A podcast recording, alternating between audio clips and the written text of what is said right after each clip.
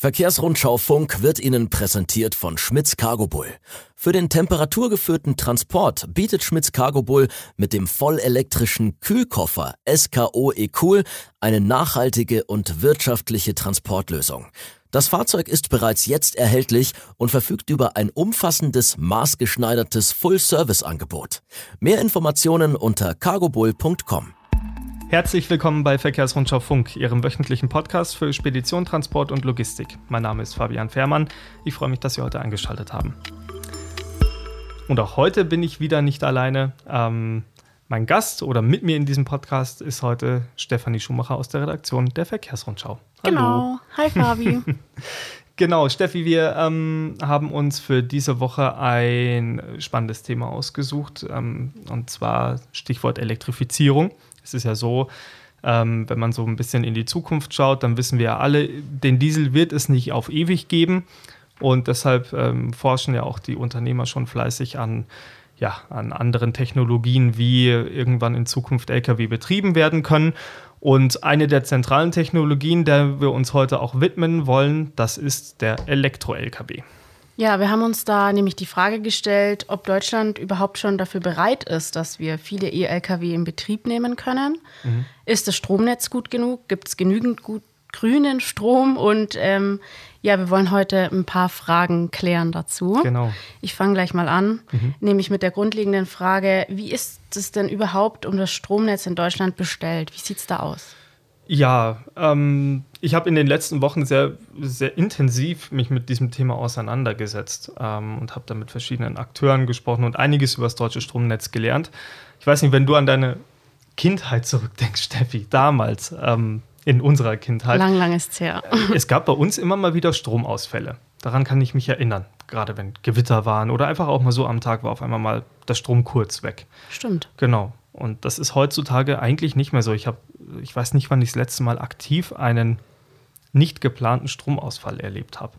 Wenn da nur, wenn eine Baustelle war und die was angebohrt haben. Ja, genau, genau. Wenn, ja. wenn jemand irgendwo ein Erdkabel durchgetrennt hat oder irgendwo ein Baum auf eine Leitung gefallen ist oder so. Aber das kommt heutzutage deutlich weniger vor. Ähm, das liegt daran, dass sich die Stromnetzbetreiber sehr intensiv dem Netz gewidmet haben in den letzten Jahrzehnten. Das ist weit ausgebaut worden. Es gibt Überbrücklösungen. Das heißt, wenn irgendwo ein Mast kaputt geht, kann man den überbrücken, dass man dann trotzdem den Strom noch dahin kriegt, wo er sein soll.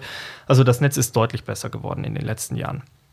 Jetzt muss man grundsätzlich wissen, das Stromnetz in Deutschland, das klassiert sich in verschiedene ja, in Cluster kann man eigentlich sagen. Es gibt das ähm, Übertragungsnetz, äh, das Höchst- und das Hochspannungsnetz. Das sind riesige Masten, ähm, die man vor allem in der Nähe von Windparks sieht. Da wird über sehr hohe Spannung Strom in verschiedene Bereiche transportiert. Das dient im Wesentlichen der weiten Übertragung von viel Strom. Dann gibt es ein Mittelspannungsnetz, das ist dazu geeignet, um entweder ganz große Betriebe anzuschließen, die viel Strom brauchen, Kraftwerke etc. Ähm, und das dient aber auch dazu, den Strom in urbane Gebiete zu bringen. Also wenn man jetzt auf dem Land wohnt, wie es bei mir jetzt zum Beispiel der Fall ist, da gibt es dann ein Mittelspannungsnetz und ähm, von dort aus wird dann über das sogenannte Verteilnetz der Strom in die Haushalte oder zu den einzelnen Verbrauchern gebracht. Das sind die drei Klassen. Und nur, dass man mal weiß, wie das ungefähr klassiert ist, ähm, im Übertragungsnetz, also für viel Strom über große Strecken, gibt es vier Betreiber in Deutschland. Und im Übertragungsnetz, also im regionalen Bereich, gibt es 900 Betreiber in Deutschland, die die Übertragungsnetze verwalten. Ganz schön viel. Das ist viel, ja. Und das heißt, man könnte jetzt eigentlich überall einen LKW in Betrieb nehmen. Das oder? ist ja die große Frage. genau. Also ähm, man muss auch da in zwei Richtungen denken. Es gibt ja Verteil-LKW, die, ähm, keine Ahnung, E-Actros 300 zum Beispiel, der jetzt, keine Ahnung, was sich auf der letzten Meile unterwegs ist, der ähm, seine 200 Kilometer am Tag fährt und am Abend ins Depot zurückkehrt, wieder an den Strom angeschlossen wird und dann wieder weiterfährt. Für diese Lkw brauchst du eine Ladeinfrastruktur bei den jeweiligen Unternehmen. Ähm, und da habe ich unter anderem mit der Netze BW und NBW gesprochen darüber, wie dann sowas aussieht. Und ähm, es ist so, man kann nicht pauschal sagen, ähm, okay, du kannst jetzt hier fünf Lkw anschließen und ab dann geht nichts mehr, weil halt jedes Unternehmen anders strukturiert ist. Also ein Unternehmen, das ein Kühlhaus hat zum Beispiel, das hat von vornherein schon einen höheren Strombedarf und deswegen schon einen größeren Stromanschluss. Aber generell kann man sagen, die meisten Transportunternehmen heutzutage, die sind an ähm, das Niederspannungsnetz, also an das Übertragungsnetz angeschlossen. Da kann man eine Handvoll Lkw mit laden, aber wenn ich jetzt eine Flotte von 20 oder 30 Lkw auf Elektro umstellen möchte, dann komme ich früher oder später um einen Mittelspannungsanschluss nicht herum. Mittelspannungsanschluss ähm, bedeutet, dass der Betreiber in dem Bereich, der Netzbetreiber, eine größere Leitung zu dir legen muss. Das kostet Geld, das kostet Zeit. Und ähm, genau, dann kannst du da mehrere Wallboxen anschließen, wenn die Kapazität vorhanden ist. Das ist der eine Use Case. Und es sieht in Deutschland gerade so aus, dass die wenigsten Unternehmen über einen Mittelspannungsanschluss verfügen. Die meisten werden einen Niederspannungsanschluss haben. Das heißt, wenn man ganze Flotten umrüsten will, dann muss man heutzutage sagen, nein, das Stromnetz ist insofern noch nicht dafür geeignet, dass man überall flächendeckend E-Lkw in Betrieb nehmen kann. Und dann gibt es noch einen zweiten Fall, das ist der Fernverkehrsbereich. Da wissen wir alle, wenn ich jetzt 800 Kilometer mit einem LKW fahren will, das kann kein Elektro-LKW. Es wird auch in naher Zukunft kein Elektro-LKW geben, der das auf einen Schwung schaffen kann. Da brauchst du dann Ladeinfrastruktur ähm, an den Autobahnen zum Beispiel, dass du während der ähm, gesetzlichen Lenkpause dein LKW aufladen kannst. Das ist das sogenannte Megawatt-Charging dann hinterher ähm, das mit teilweise perspektivisch mehreren tausend Kilowatt in der Stunde arbeiten kann. Da sieht so aus, Rasthöfe, die ähm, mehrere Megawatt-Lader haben wollen, die hochfrequentiert sind, werden früher oder später einen Hochspannungsanschluss brauchen.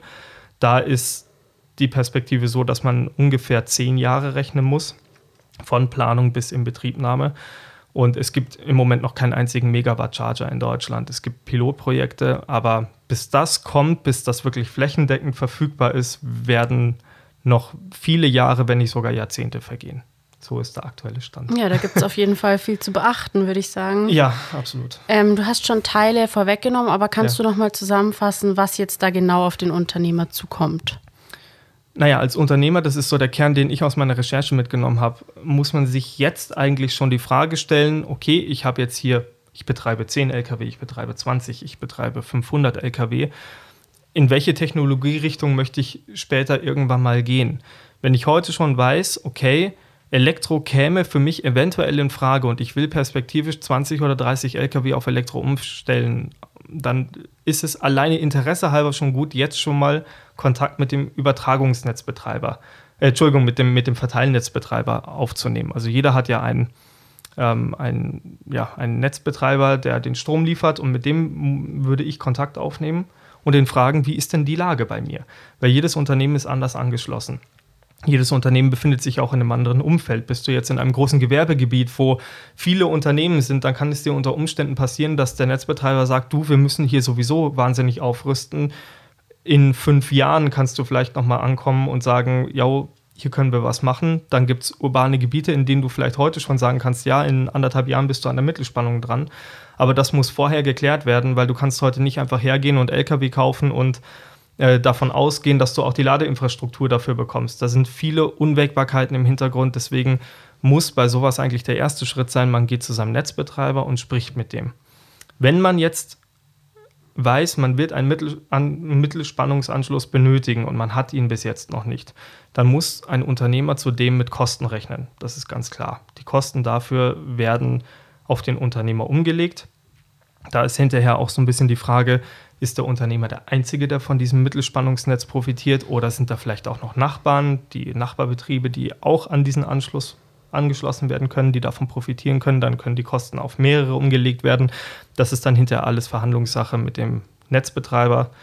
Aber trotzdem wichtig, ähm, im Moment sieht es so aus, dass die wenigsten Unternehmen einfach so von jetzt auf gleich umstellen können und dass da auf jeden Fall am Stromnetz wahrscheinlich was gemacht werden muss. Und deswegen wäre das der erste Schritt in dieser Sache. Also auf jeden Fall Zeit einplanen. Äh, absolut, absolut. Aber Gott sei Dank gibt es jetzt ja auch kaum Elektro-Lkw, die verfügbar sind. Also der Fall, dass man sich einen E-Lkw kauft und ihn dann nicht laden kann, der dürfte eigentlich nicht eintreten. Passt ja in dem Fall dann ganz gut. Genau. Ähm, auch wenn es jetzt viel auf Verhandlungsbasis ist, was könntest du sagen, wie viel das kosten könnte?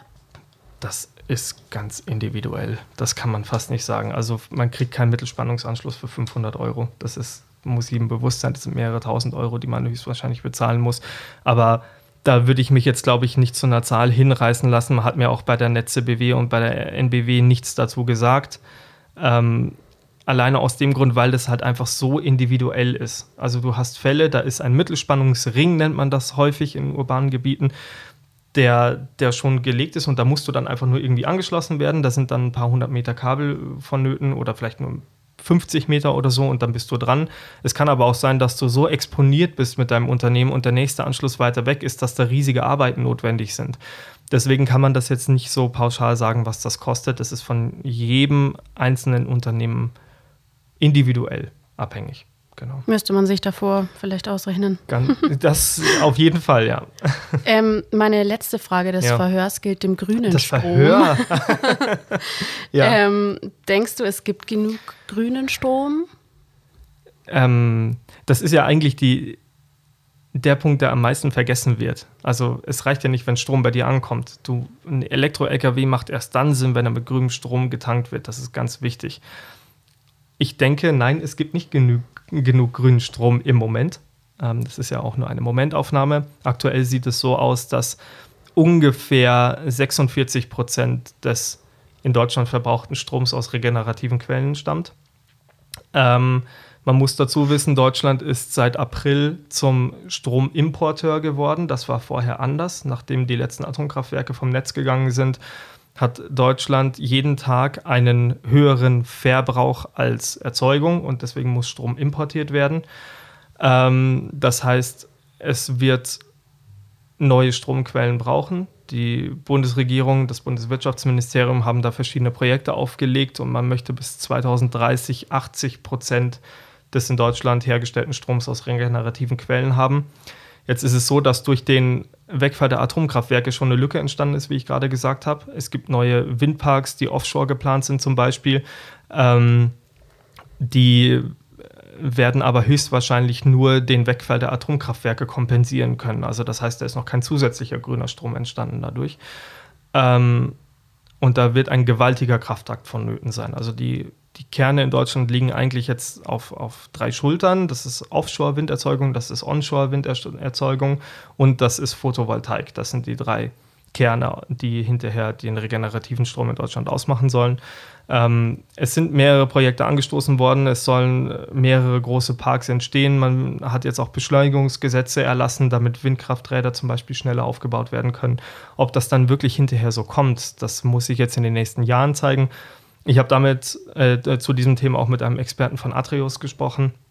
Ähm, der hat ähm, gesagt, wenn alle bürokratischen Hürden so weit wie möglich fallen und wenn das wirklich so durchgezogen werden kann, wie es geplant ist, dann wird man dieses Ziel von 80 Prozent bis 2030 erreichen.